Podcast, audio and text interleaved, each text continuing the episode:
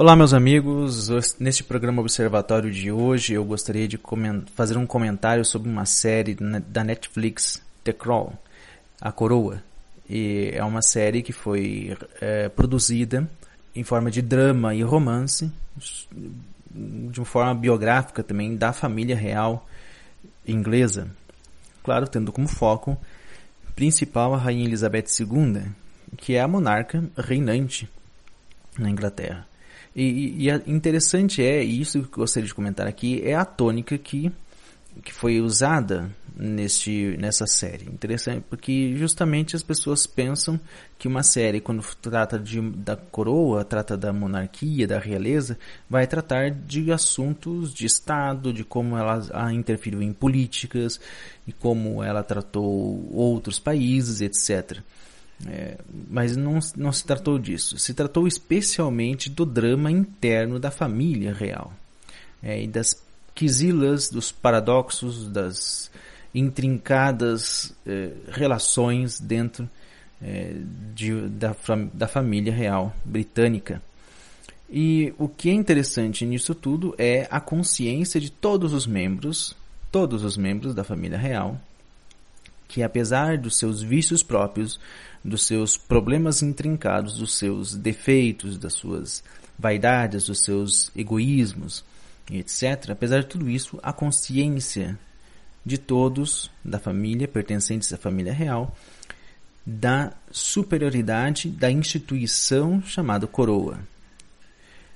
É a monarquia, é essa instituição que está acima, está acima uh, de qualquer individualismo dos membros da família real.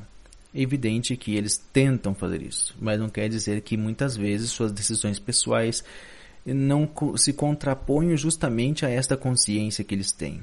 Como são os casos de os casos que na série se tratou, mas que soubemos que na vida real também existiram séries de infidelidade, de traições, de manobras escusas, para esconder fatos, para esconder relacionamentos, esconder amizades, esconder tantas outras coisas.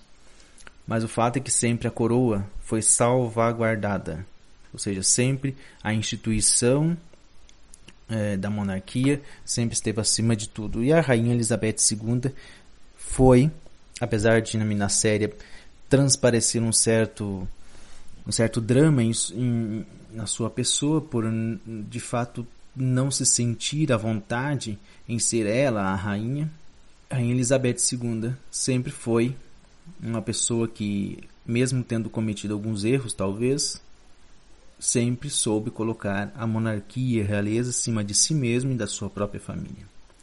Parece cruel, mas a monarquia é assim, a realeza é assim, a coroa é assim.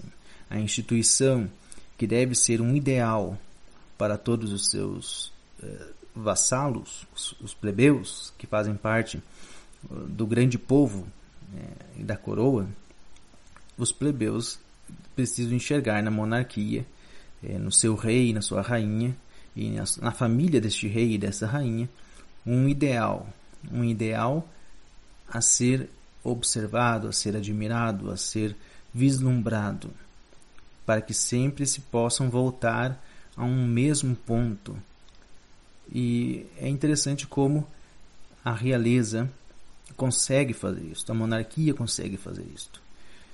Algo que nós, eh, evidentemente, não conseguimos ver na república. No sistema republicano não se vê esse tipo de coisa. Não se vê um ideal para onde as pessoas possam olhar.